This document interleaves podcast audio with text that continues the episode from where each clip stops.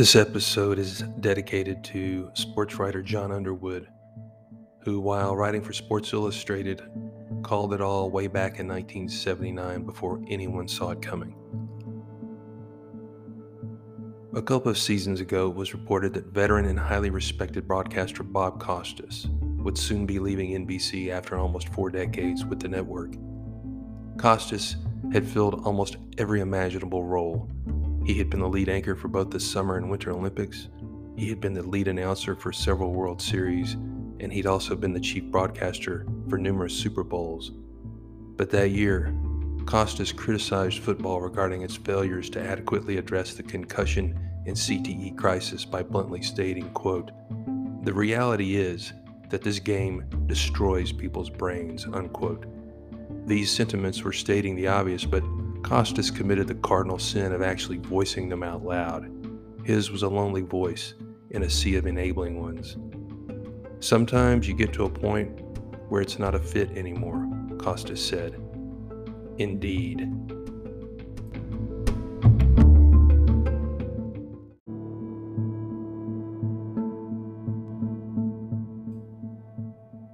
But to witness the demise of the National Football League and the sport of football in general, you don't need to hear about sports journalists wringing their hands over the moral dilemma of covering America's gladiator spectacle of brain trauma.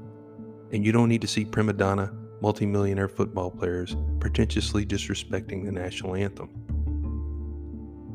You don't need to see the ridiculous and patronizing commercials that air nearly every night once the season starts that contain as many women as men wearing the jersey of their favorite professional or college team, munching down on Tostitos and salsa while washing it all down with Miller Bud Light, as if to tell all the mothers of young boys out in TV land that it's completely normal, indeed, almost necessary for them to be fans of the game. I mean, look how much fun the women in those commercials are having. It's almost as if they're saying, Football ain't just for men. No, you don't need to see all those commercials that are desperately trying to keep from losing more and more kids from playing the game because more and more mothers are saying no to football. No, you don't have to do any of that to see that football is slowly dying.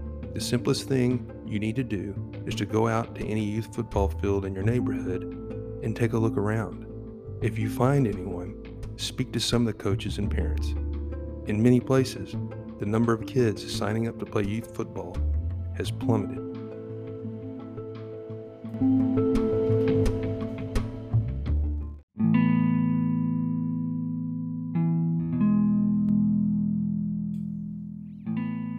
For example, just five years ago, one youth league in the Chicago area had enough kids sign up to play that the league had to field five teams at the 11 year old level but in the following five years, the numbers dropped off so badly that only one team remains, and that team has to play its games against teams in other areas. What does this precipitous decline tell us about the state of football in America? Well, if we extrapolate from a typical Little League football program in a large metropolitan area like Chicago that drops from five teams to one in such a short span, and we compare that to the rest of the nation as a whole, and that resultant decrease doesn't speak volumes about what is happening, nothing will. Parents are worried about the brain, one coach was quoted as saying. Yes, that pesky brain. It's all about the brain. Not just the brains that are injured playing football, but it's also about how the human mind operates as the American middle class slowly abandons football, a cultural movement that will cut the NFL and eventually college football away from American virtue. Because after all, what is virtuous about brain damage? Indeed, what is virtuous about any activity that medical science has told us will eventually harm or kill you?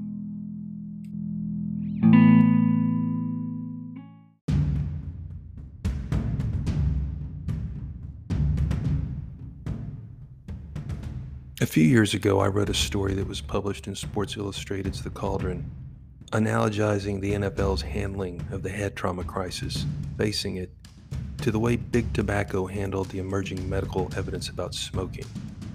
Both billion dollar industries tried for years to conceal, then shout down the truth.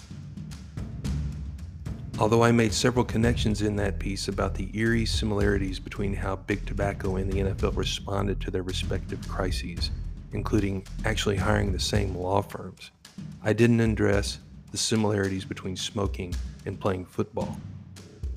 What do I mean by that? Well, one could observe that putting kids in football would be akin to giving them cigarettes, and leave parents to face the withering judgment of friends and neighbors, in some places anyway. The response to my article was pretty significant from people who know me only as a writer. It was well received. But the comparative response from my friends from earlier in life, when I was a football player myself, was deafening in its silence. Having grown up in Texas, that really didn't surprise me, or bother me for that matter. But stick with the smoking analogy as I move forward because it's relevant in the final analysis.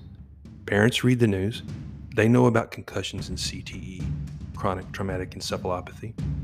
A recent study conducted by Boston University found that out of 111 brains donated from the families of deceased NFL players, 110 suffered from CTE, a condition causing depression, psychosis, dementia, memory loss, and death.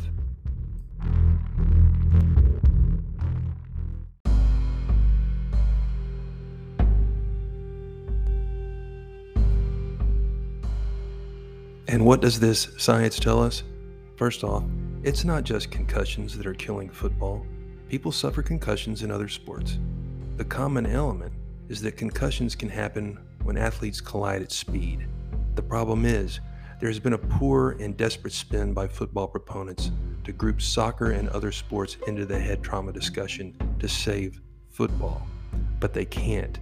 That's because what makes football different from all other sports is the way the game is designed to be played. Increasingly bigger, stronger, and faster human bodies crash into one another at high rates of speed with bone jarring impacts. Sure, this can happen in soccer, baseball, basketball, hockey, and other sports, but that's not the way those sports are designed to be played, and it's not what happens on every single play, as with football. And when you have high speed collisions like this, heads inevitably get in the way.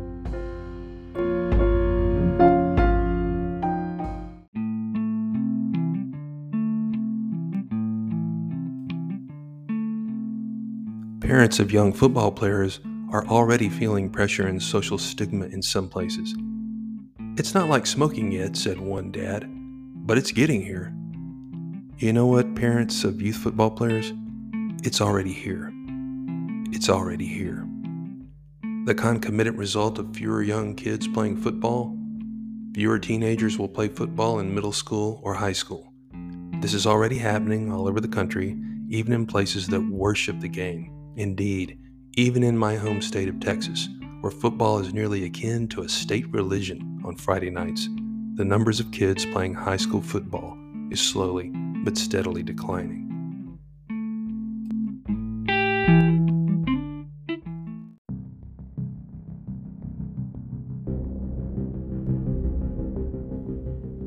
Die-hard football fans scoff at the notion that football will ever die, but the fact is, their arguments rest on false assumptions, like the person who looks at the minute hand on a clock and believes because they don't see it moving that it's sitting still, but they come back in 30 minutes and notice it has turned a full 180 degrees.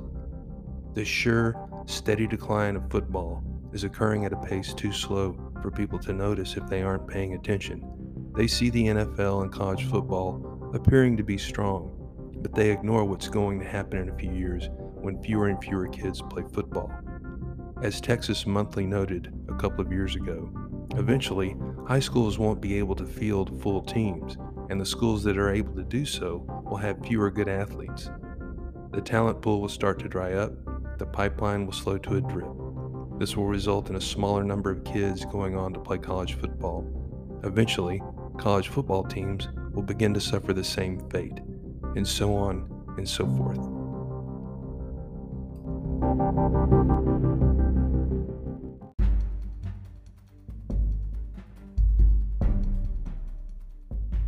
football first, then the NFL would become another version of what has already happened to NASCAR, but for different reasons. The smaller pools of talent will all go play at the best programs, the number of which will assuredly dwindle. Eventually, the NCAA and the NFL will consist of four to five dynasties that vie for the top spot every year. This is the way it works in NASCAR. Only about half a dozen drivers in any starting field have a realistic chance of winning any particular race or the overall championship. Like NASCAR, the entire situation will become boring. As a result, fan interest, viewing, and attendance will decrease, and this self perpetuating fall will continue until the game eats itself out of existence, or at least to a small, insignificant shell of its former self. Think about boxing, for instance. Remember how huge boxing used to be? Muhammad Ali, Joe Frazier, George Foreman? The sport was so big that individual matches had their own names. The Rumble in the Jungle. Flash forward to present day and ask yourself, what's going on with boxing these days? You get the picture. One of the nasty hidden truths about boxing was a thing that was called dementia pugilistica. Dementia pugilistica is now called chronic traumatic encephalopathy, or CTE. Unless you've had your head in the sand for the past decade or so, we all know what CTE is. And today, boxing, for all intents and purposes, is dead.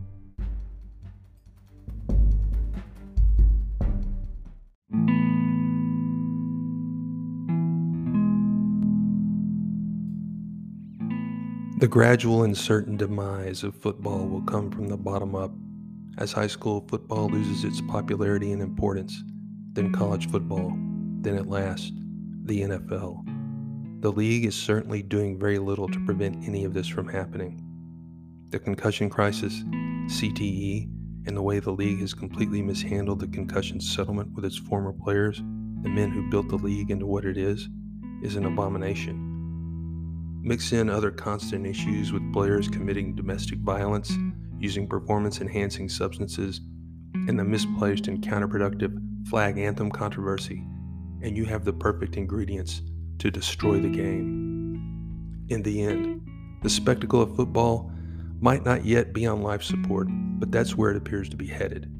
The more people continue to feed the beast and ignore the dark truths that are emerging, the more they will ironically hasten its demise. So, if football fans long for a revival of their national religion, they might want to start praying.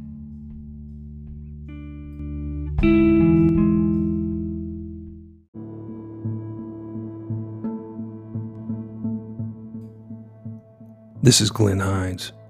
Each episode of the Welcome to the Machine podcast is simultaneously published on Spotify, Apple Podcasts, Medium.com, and Amazon Kindle. Thank you for listening.